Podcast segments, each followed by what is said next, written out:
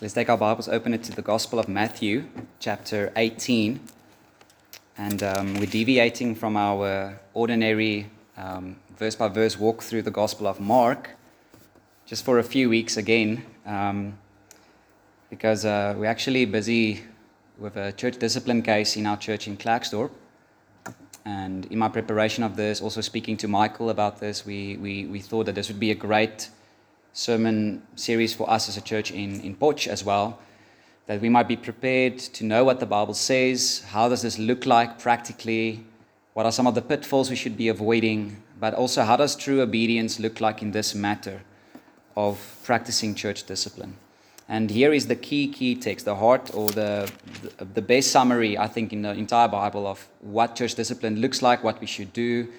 And Jesus, as the head of the church, gives us his counsel, his, um, his, his rules, his commands, which are always good for us, but how we should practice this.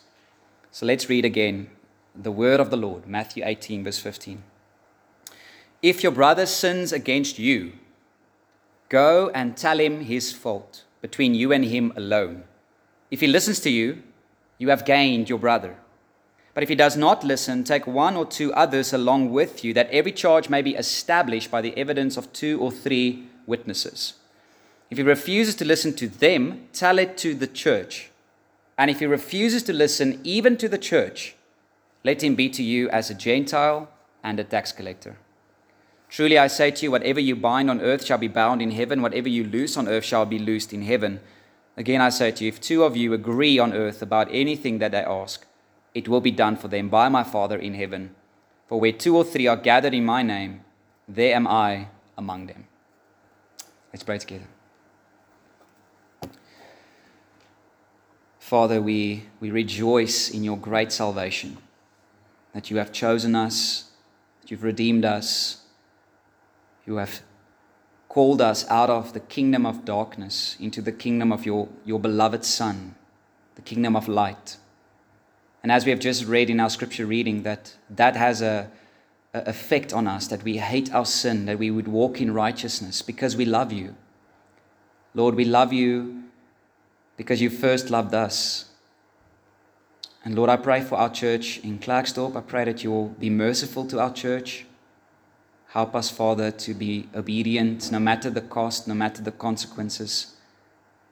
Please bring clarity to our minds and our hearts in this topic, Lord. This is a often confusing, often such a difficult topic that we really need this promise where two or three are gathered, there I am with you. We need that promise because we are so we can give up, Lord, in the process.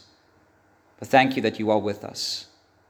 Help us as a church in Potch to be faithful to you, faithful to one another, and so be a pure bride for our bridegroom, the Lord Jesus. Please give me your Holy Spirit, Lord. Fill me that I might preach with boldness as I ought to preach. In Jesus' name, amen. So, if we hear the word church discipline, there might be a few things that you that, that, that comes up immediately in our hearts that we are scared of. And, and I think it's mainly to do with that word discipline. When we hear the word discipline, discipline, we're tempted to think is mainly a negative thing, mainly something bad, mainly something we should avoid at all costs. But discipline is always good for us. Discipline is the path of life, Proverbs says. Is without discipline, there's no way for us to, to, to stay on the path. Think about parenting. Imagine parenting without discipline. Imagine the joy, the, the peace in the home without discipline. Pa- every parent must know this proverb. Proverbs 13, verse 24. It says, Whoever spares the rod hates his son. Hates his son. But he who loves him is diligent to discipline him. Diligent. And as God's children, God loves us and he disciplines us. Hebrews 12, verse 6 For the Lord disciplines the one he loves and chastises every son whom he receives. Discipline is a loving thing, it's a good thing. And the reason is obvious because without discipline, we would blindly go on in our sin and destroy ourselves and everybody around us. Without discipline, we will be like blind men and women walking on a high mountain. And it will only be a matter of time until we fall to our death. So, discipline is to talk to the blind and say, on the way you are going is the way of falling. You're going to die. You're going to destroy yourself. You're going to destroy others around you. Stop. Come back. Don't walk that road. There is a way that seems right to a man, but the end of it is death.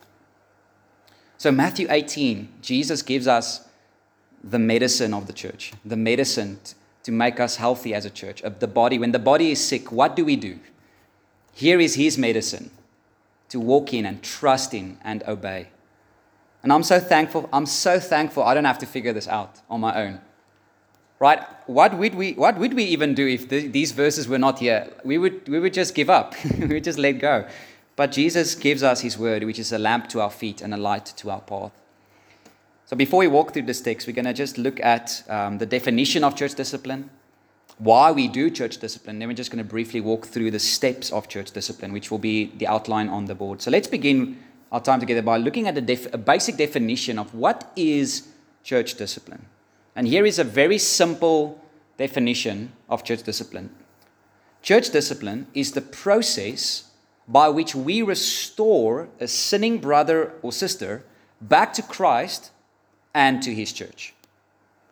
Church discipline is the process by which we restore a sinning brother or sister back to Christ and to his church. Notice the first word, the first word I want to highlight in this definition is the word restore. That's the goal. The goal of church discipline is to restore people. Notice in verse 15 of our text, it says, If your brother sins against you, go and tell him his fault between you and him alone. If he listens to you, you have gained your brother. That's the purpose. We want to gain our brothers and sisters back to, to Christ and back to ourselves. We don't do this just because we want to get people out. We don't do this because we are irritated with people and we just want to get rid of them as soon as we can. That's a sinful thing. Galatians 6, verse 1 gives the same goal. Galatians 6, verse 1 is another text on church discipline. It says, Brothers, if anyone is caught in any transgression, you who are spiritual should restore him in a spirit of gentleness Keep watch on yourself, lest you too be tempted. Notice the text says when a brother or sister is caught. So the idea is this is not just a sin we fall in that we are repentant of and we, we're fighting. This is a sin that we have that is starting to master us, a sin that is we are being caught in it. This is something that is a regular habit of ours. It's a dominating sin.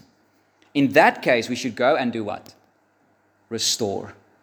So you see that the goal, our goal with this is to bring people back, restore them. But the when is also important. So the goal is to restore, but the when, the definition says, we should restore a sinning brother or sister. Verse 15, again, if your brother sins against you. So this is when sin happens, and in this context of Matthew 18, specifically in relationships. I find this amazing in, in Matthew 18, and we're going to read Matthew 5, that it's mainly in, in relationships where this church discipline is being practiced. There's this unity. Someone has done something against you that has hurt you in some way. Perhaps it was gossip, perhaps it was a harsh word or a broken promise or, or neglect. So, what happens is the relationship is broken between two people. So, this, this applies to relationships within the church and relationships within the, the family, especially where the two who are married are Christians, the husband and the wife. Notice something important here, important observation about this text. We tend to think when someone sins against us, well, he sinned against me, he must come to me. He must say sorry. He started it. We sometimes sound like children. He started it. He must come first. I'm not going to say, I'm not going to go to him. But what does Jesus say? Who must go? He says, when a brother sins against you, verse 15, you go. Go and tell him his fault. The responsibility lies on you. Just quickly turn to Matthew 5. Just, just turn to Matthew 5. Verse 23 and 24. So if you are offering your gift at the altar and there remember that your brother has something against you, leave your gift there before the altar and go. First be reconciled to your brother and then come and offer your gift. So now the tables are turned. Now you are the one who has sinned against somebody else. Somebody else has something against you. And Jesus says, Who must go? You must go. So, what Jesus is saying, it doesn't matter who, who did the sin. It doesn't matter if it was you or it doesn't matter if it was the other person. The responsibility always lies on you to go first. So, in a perfect world, how this would look like if someone has sinned against someone, the two would meet each other halfway. to reconcile in a perfect world. But unfortunately, we don't live in a perfect world. And that's why often you would be the person to always go first. And in marriage, it should be the same as well. Not wait for the other person to come, you must go.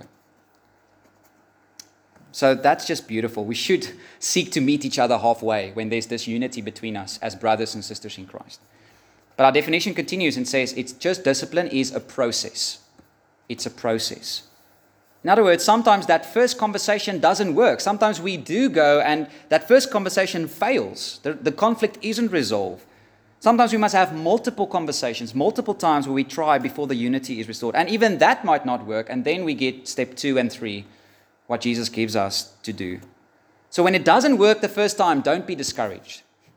Don't be discouraged. God has given us a process to restore one another. We'll come back to that process a bit later, how that looks like. And the last part of our definition says we restore the sinning brother and sister back to Christ and to his church. Sin is not something that we just do against one another. The Bible is so clear. Think of David, right? David committed adultery, murdered Uriah, and in his confession in Psalm 51, he says, Against you, and you only have I done what is evil. When we sin against one another, when we refuse to be reconciled, when we refuse to be forgiven or to forgive one another, we not only are walking away from our brother and sister in Christ, we are also walking away from Christ Himself. Sin cuts us off from the church, but it also cuts us off from, from God. God takes forgiveness and reconciliation incredibly seriously. Listen to these warnings. If we refuse to give mercy, refuse to forgive, refuse to reconcile with someone that has hurt you, these are the warnings of Scripture. Listen to Matthew 6. Just turn one, one or two pages to your right. Matthew 6, verse 14. For if you forgive others their trespasses, your heavenly Father will also forgive you. But if you do not forgive others their trespasses, neither will your Father forgive your trespasses. Matthew 18. Just turn to Matthew 18 again. So the warning is there if we refuse to forgive, God will not forgive you. Matthew 18. I find it very instructive that the text that immediately follows church discipline is a text on forgiveness. Because in Matthew 18, after Jesus has told and taught his disciples about church discipline, notice what Peter asks in verse 21. Matthew 18, 21. Then Peter came up and said to him, Lord, how often will my brother sin against me and I forgive him? Up to seven times? So he's hearing Jesus say, when someone sins against you, you must go and tell him his fault. And if he says, I'm sorry, you forgive. Okay, Lord, how many times must that happen? In the same relationship? Seven? Can we say after seven, okay, this guy clearly is not changing, so we're going to give up? And then Jesus says, Verse 22 I do not say to you seven times, but 77 times. So the idea is they're not after the 77 times, now you can stop forgiving him. Jesus is making a point unlimited times. Luke actually says if your brother says, I repent, you must forgive. But, you, but this might feel like, but how can we do this? Why should we do this? Because that's exactly how God forgives you. Remember, would we like if Jesus gave a limit to say, if you've sinned over the seven to seven times, grace is done?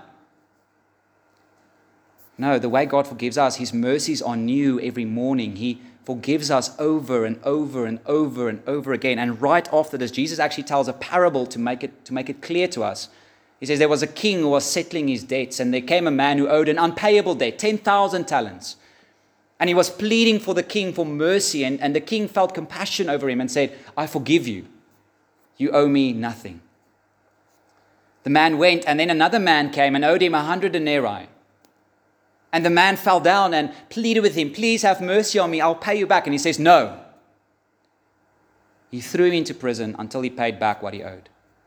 The king heard this, the king brought him in, and this is what the king said. Look at verse 21 oh, not 21, uh, 32. 32 to the end. He says, Then his master summoned him and said to him, You wicked servant, I forgave you all that debt because you pleaded with me. And should not you have had mercy on your fellow servant as I had mercy on you? And in anger, his master delivered him to the jailers until he should pay all his debt. So also my heavenly Father will do to every one of you if you do not forgive your brother from your heart. Do you see how seriously God takes forgiveness and reconciliation? So, a break in our relationships, a refusal to be reconciled, is to accept God's judgment, is to accept that that's the way God will treat you. But we're not just separated from God. The goal is not just to be reunited to Christ, but as the definition says, back to his church as well. It's interesting at the end of verse 17 in Matthew 18, the last step is to tell it to the church. And now the entire church is coming after the sinning brother because when someone leaves or someone sins against the church or someone in the church, the entire body feels that. The entire church groans and pains over the sin of someone in the church. 1 Corinthians 12 26, Paul says, If one member suffers, all suffer together. If one member is honored, all rejoice together. Now you are the body of Christ and individually members of it. If one part of the body is sick, the entire body feels it. Whether they realize it or not, sometimes you don't even realize. And especially if there are people in the church unwilling to reconcile, unwilling to forgive, unwilling to, to come together. Because by this, all people will know that you are my disciples if if you have love for one another. Therefore, when we pursue church discipline, it is for God's glory. It's for the good of the entire church family. God has given us medicine, and just like medicine, it's often bitter to our taste, but it heals us. It heals us. Now, that's a basic definition that I just wanted to, that's a definition we can just remember when we have to do this. But secondly, let's talk about why we do church discipline. What's the underlying theological reasons why we do what we do? What are some of the yeah, the underlying beliefs that supports this? And let me just mention three. I don't think this is exhaustive, but let me just mention at least three reasons why we should be doing this. Number 1, because of the authority of scripture. Because of the authority of scripture.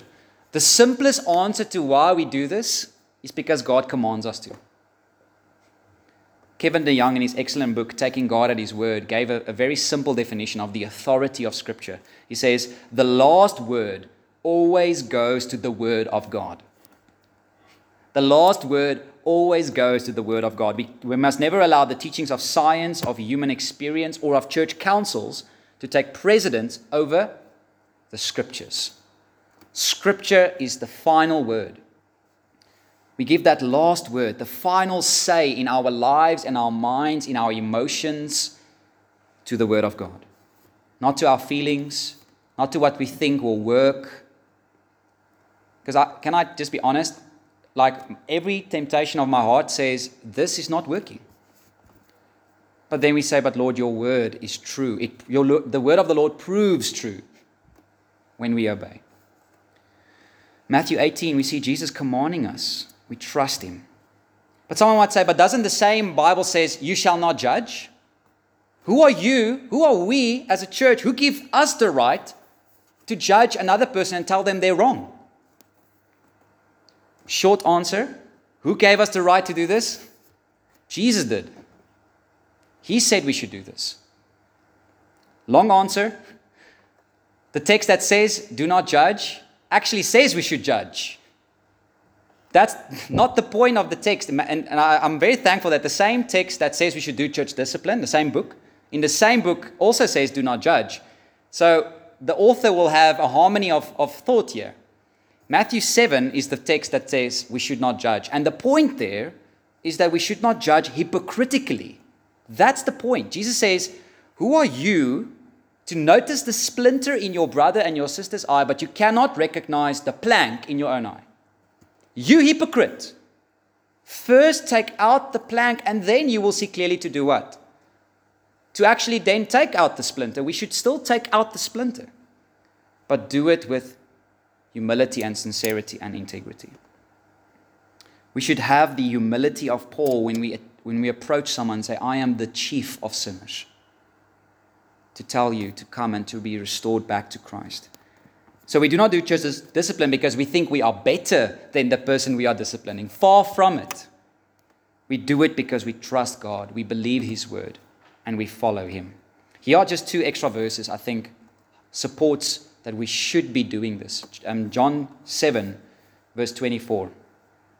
Do not judge by appearances, but judge with right judgment. Again, he highlights there is a wrong way to do this. Judging by appearances, judging by the way things seem, by the way you've interpreted the information, but you don't have all the facts. Jesus says, don't judge like that. Don't make too quick conclusions. Don't speculate. You know how often we do that? We, we see a situation and we start speculating. Yeah, he did this because he doesn't care for me. If he really loved me, he would have greeted me. And, and, and, and suddenly you have this whole debate in your mind that has never happened, and you're angry with that person, but the person was just distracted by a bird or something small, and then you are so upset. So Jesus says, don't judge like that. Don't judge by just the way it seems. Find out the facts, find out the truth, and then judge.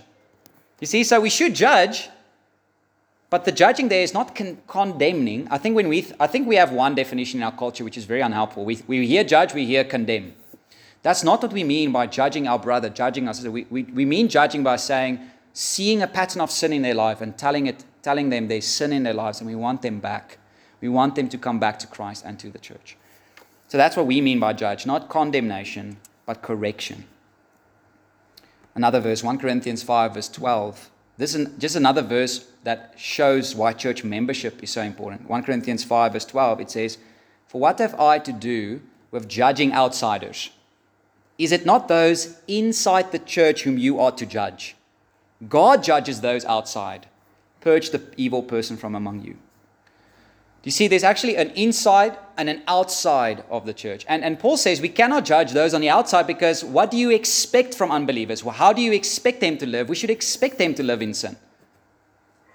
But from the, on, those on the inside, those who, are, who have confessed that they are a Christian, those who have been baptized, those who are church members, those, those on the inside, we are to judge. Again, judge in the sense of correcting one another, telling one another our sins, our faults, and so you see, there's a different expectation from those on the inside than there are from those on the outside. We expect saved people to show their, their, their repentance and their faith. Like, like we just read in 1 John if you are born of God, you will not keep on making a practice of sin. That's why we should judge one another. So we practice loving, humble church discipline because of the authority of Scripture. But secondly, we also practice church discipline because of the nature of sin. Because of the nature of sin. Sin is not a cute puppy with which we can play. Sin is an anaconda that's waiting for you to sleep so that it can strangle you and kill you. That is what sin does. We, we, we get, if you get too comfortable, it will wrap itself around your neck and kill you and kill your family and kill everybody around you. So we practice church discipline because sin is awful in every way. It separates us from God, it separates us from one another. Sin always demands more of us. It never satisfied. Like cancer, it starts small and grows and starts eating us from the inside out until we're dead. Hebrews 3, verse 13. Again, the cure is church discipline. 3:13 says, "But exhort one another every day as long as it is called today, that none of you may be hardened by the deceitfulness of sin." You see what sin does? It deceives us and it hardens us. And the way we prevent that from happening is the church is, is exhorting one another, is telling, telling one another our faults. So salvation is a community project. Your salvation is not a me and God project. God has given us the church to keep us saved, to keep us in the faith, to keep sin from not taking over our hearts and our thoughts and our minds. So if we, if we, if we refuse to do church discipline, sin will rule, sin will take over. Lastly, last reason we practice church discipline is because it is the medicine for the church. We've already mentioned it, but let me highlight exactly how church discipline is good for us. It's the medicine for us. Number one, it's good for the sinning Christian. Church discipline is medicine because it's good for the sinning Christian.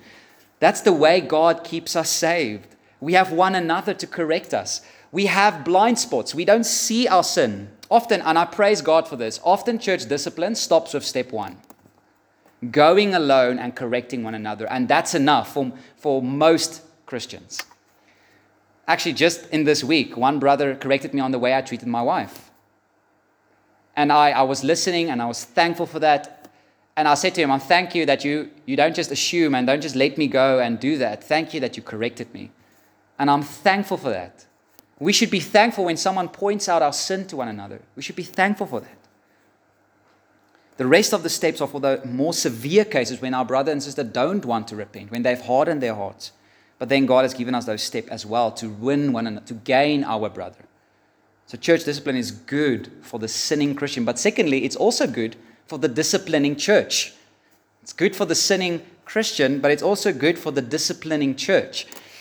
When the church has to practice church discipline, it has a humbling effect, it has a purifying effect, it has a soul searching effect. And that's where Matthew 7 becomes really practical of taking out the plank out of our own eyes first. Actually, the, the, the church discipline case that we're busy with in Klerksdorp, the Lord has used that to show a massive, hypocritical, double life sin that I am living in, that God exposed, and I repented of it. I confessed it to another brother, and I'm thankful for that. And I can thank God that He used church discipline with somebody else to sanctify me. So we first take out, we ask God, where are the logs in our eye? Where are we okay with sin? Where do we think sin is not that bad? Where are we living in secret? So taking out, so doing church discipline causes us to have a greater fear for our own sin, for our own deceitful hearts, for our own struggle. So it, it, it, it purifies us, but it also shows us the seriousness of sin. 1 Timothy 5:19 says, "Do not admit a charge against an elder except on the evidence of two or three witnesses. As for those who persist in sin, rebuke them in the presence of all with what purpose? So that the rest may stand in fear." When we practice church discipline, call out sin for what it really is, the rest of us realize that sin is serious. And we fear that we too might fall in that same sin, so we take steps to avoid that. Because when we, when we do church discipline, we realize that the, the, the person we are disciplining, are, we are the very ones capable of doing that very same sin that they are doing. That's why Galatians says, keep a watch on yourself, lest you too be tempted when you go and restore. So that's what church discipline, it humbles us, it causes us to fear, but it also gives us security as fearful sheep. I actually know of a lady, one lady in our church in Klerksdorp, she says she's so thankful for church discipline because she knows we will not let her go if she starts sinning. It gives true sheep peace to know we're not going to let you go easily.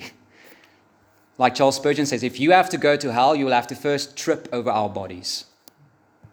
We will come after you because we love you. And we hate sin and we love the glory of God. We will leave the 99 and we will come after that one to bring you back. So, beloved, this is good news. This is good news for us. This is good for us. God has given us as a means to keep us in His love and in His commandments. But let's close our time together by briefly walking through the steps of church discipline. What must we do? How does these steps look like? And this is also going to be very brief, and next week we'll, we'll, we'll go a little bit deeper. Verse 15, step number one go alone. Go alone. Verse 15, very clear. If your brother sins against you, go and tell him his fault between you and him alone. If he listens to you, you have gained your brother. The first step is the step we wished everybody would do for us. Isn't it so painful when you find out what other people think of you behind your back? When you have thought, why didn't you just come to me and tell me?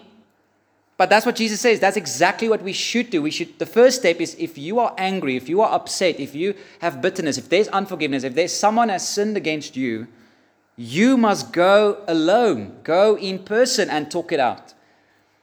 But we do often the exact opposite of that. We talk to everybody except that person. We share it with everybody because we want we first want more followers of us and then to correct the sin so that we have an army to attack.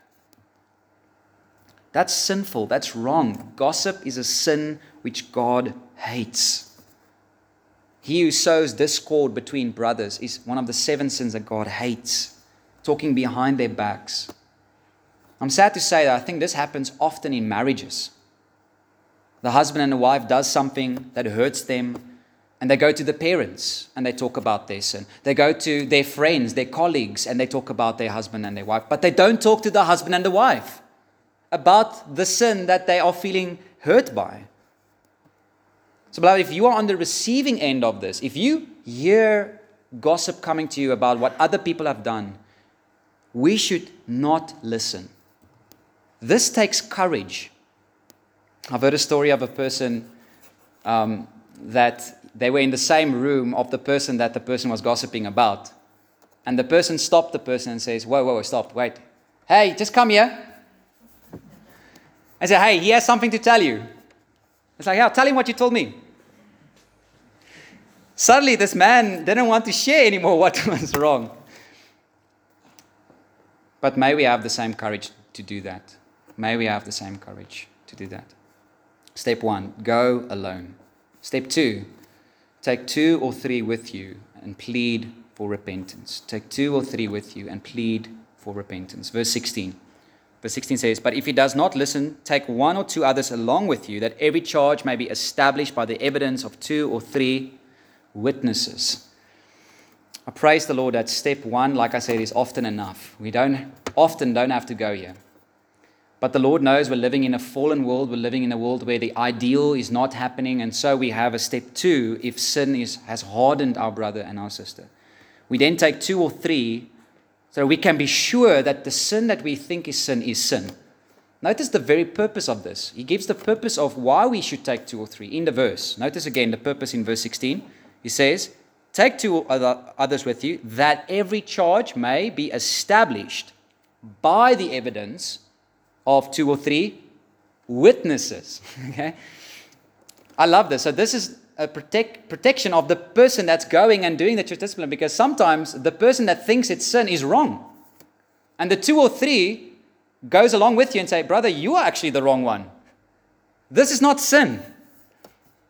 You see, so it gives us assurance as well when our two or three that we take agrees that it's sin and now the two or three also pleads, and it gives that. Again, notice there are no time limit here. Jesus doesn't say for a week or for a month or for a year. It, it, it's a matter of wisdom. We should do this as long as we think will be appropriate. But notice that in verse 17. That's what the two or three do, does. If he refuses to listen to them, that's what the two or three are doing. He, they are pleading with this person to repent and to be restored. So the two or three are now extra voices towards the person that needs to repent. But then sometimes that even might fail, and Jesus gives us step three. Step three is tell it to the church. Tell it to the church. Verse 17. If he refuses to listen to them, tell it to the church. Now, here I want to recommend some wisdom steps. So, this, this is not mentioned in the text, but this is just some wisdom steps I think will be helpful for us to do. So if step one and two has failed, now we seek to involve the elders. Involve the elders. Go and tell, tell the elders of the church first. Inform them of the situation. Let them know what's, what has been happening. And then the elders can gather information. They gather information. So they then go to the person that's been accused and try to listen, try to understand, try to understand the full picture of how it's been handled. And then the elder should communicate what's the way forward, communicate What's the way forward? Make contact with the person, meet up with the person, reach out to the person once they have gathered enough information.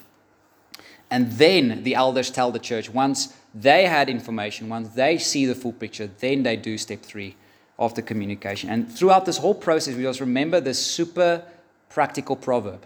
Proverb 18 17. It says, He who states his case first seems right until another comes and examines him. So true. The person that shares their side of the story always seems right. Always. Without exception. Because they will always minimize their faults and always maximize the other person's sin. We need to always think that there is another side to the story. We need the full picture. We need all the facts. That's what we are looking after. But then, after the facts have been gathered, the church then discipline needs to go on. And then, at a church meeting, the elder should let the church know by So, what I have done today is actually written out a whole letter explaining to the church what is happening so that my emotions doesn't get in the way but just to read that letter to the church. Now the entire church reaches out. So now it's again the third step is not the final step yet. The third step is the entire body now runs after the brother and the sister and, and reaches out with love in need of reaches out to a person that's in need of the gospel in need of grace again there's no time limit here again this might take days, weeks, months, depending on how serious the sin is. We're going to look at that next week as well. But if this step also fails, once the entire church has come around, try to plead, try to ask for repentance, the fourth step is to practice excommunication, to excommunicate the brother or sister. Um, verse 17, and if he refuses to listen even to the church, let him be to you as a Gentile and a tax collector. Excommunication simply means out of communion, out of our fellowship, out of not permitting to be to partake of the Lord's Supper of communion. Because now the church now sees this person as a Gentile and a tax collector. We treat and think of that person no longer as a Christian. We have, the church has made a mind shift in their minds about what this person is because their profession of faith is being denied by their life. So there's a mind shift that we no longer see this person as a saved person. But here is extremely important to emphasize. How do we then treat unbelievers? How do we then treat a tax collector and a Gentile? What do we do with those people?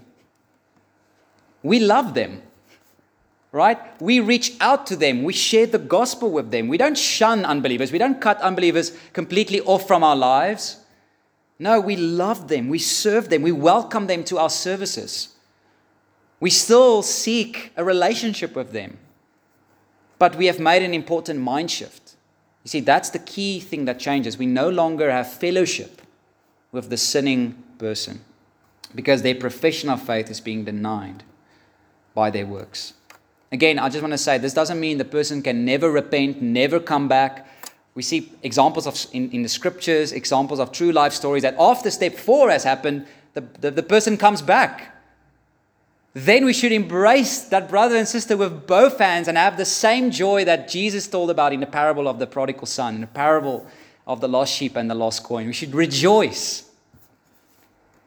That should be the most joyful day of our church's life when we see our, our brother and sister come back. But the last step is so important for the health of the church. It makes our minds clear about what is a Christian and what is a non Christian. It helps us see the difference between the church and the world. You see, if we do not do this, that line is blurred. The line between a true Christian and, and a, and a, a non believer is no longer existent.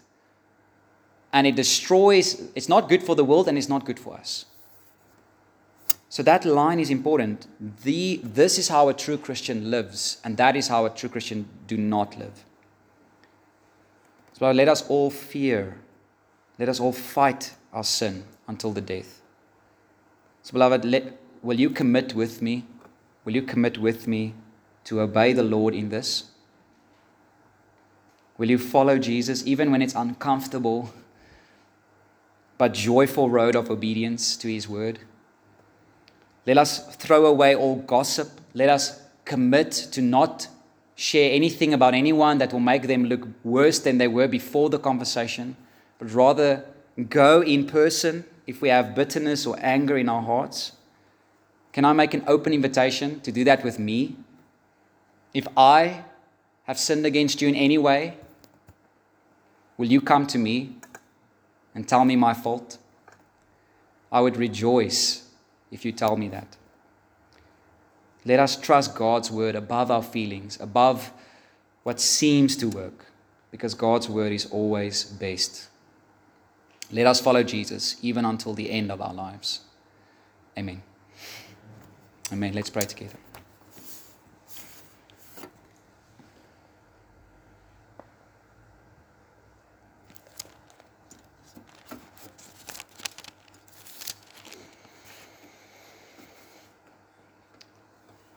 Oh Lord, how sinful are we? Lord, our sin in our hearts, the double life we often live, the hypocritical life we so, we so often live. Father, we want to come before you and humble ourselves before you. We want to take out the plank in our own eyes, the double standards we have sometimes for ourselves that we don't apply to other people. Father, please help us to humble ourselves before you. Search us, O Lord, and see if there be any wicked way in me. May we see ourselves as the chief of sinners who have been saved by your grace. Father, help us to, to commit to not slander one another, to not gossip about one another. But if we have a grievance, if there's something in our hearts that affects our relationships with, with one another in our marriages, that we would seek help. We would first go in private and then seek to involve others if it doesn't work. Father, I pray for our marriages in this, in this room. Help husbands here to, to passionately love our wives, to lay down our lives for our wives. Help wives here to submit to their husbands, respect their husbands. Help us, Lord, as husbands and wives, never to share all our troubles with everybody else except our spouse. Help us to, to communicate clearly, honestly, and openly. Let us do that with one another in the church. Lord, it is painful, it's uncomfortable, it's hard, but help us, Father. Give us the courage to do that. Thank you for your church. Thank you for your bride, your, your community of believers that, that keeps us safe, that keeps us within the faith. May we never shun discipline and shun correction, but may we lovingly and joyfully receive it knowing, Lord, that it is good for us. It is your medicine for a sick church. Help us to be that healthy church, to walk in holiness, both in private and in public. We love you. We thank you, Lord, for everything you've done. I pray this in Jesus' name.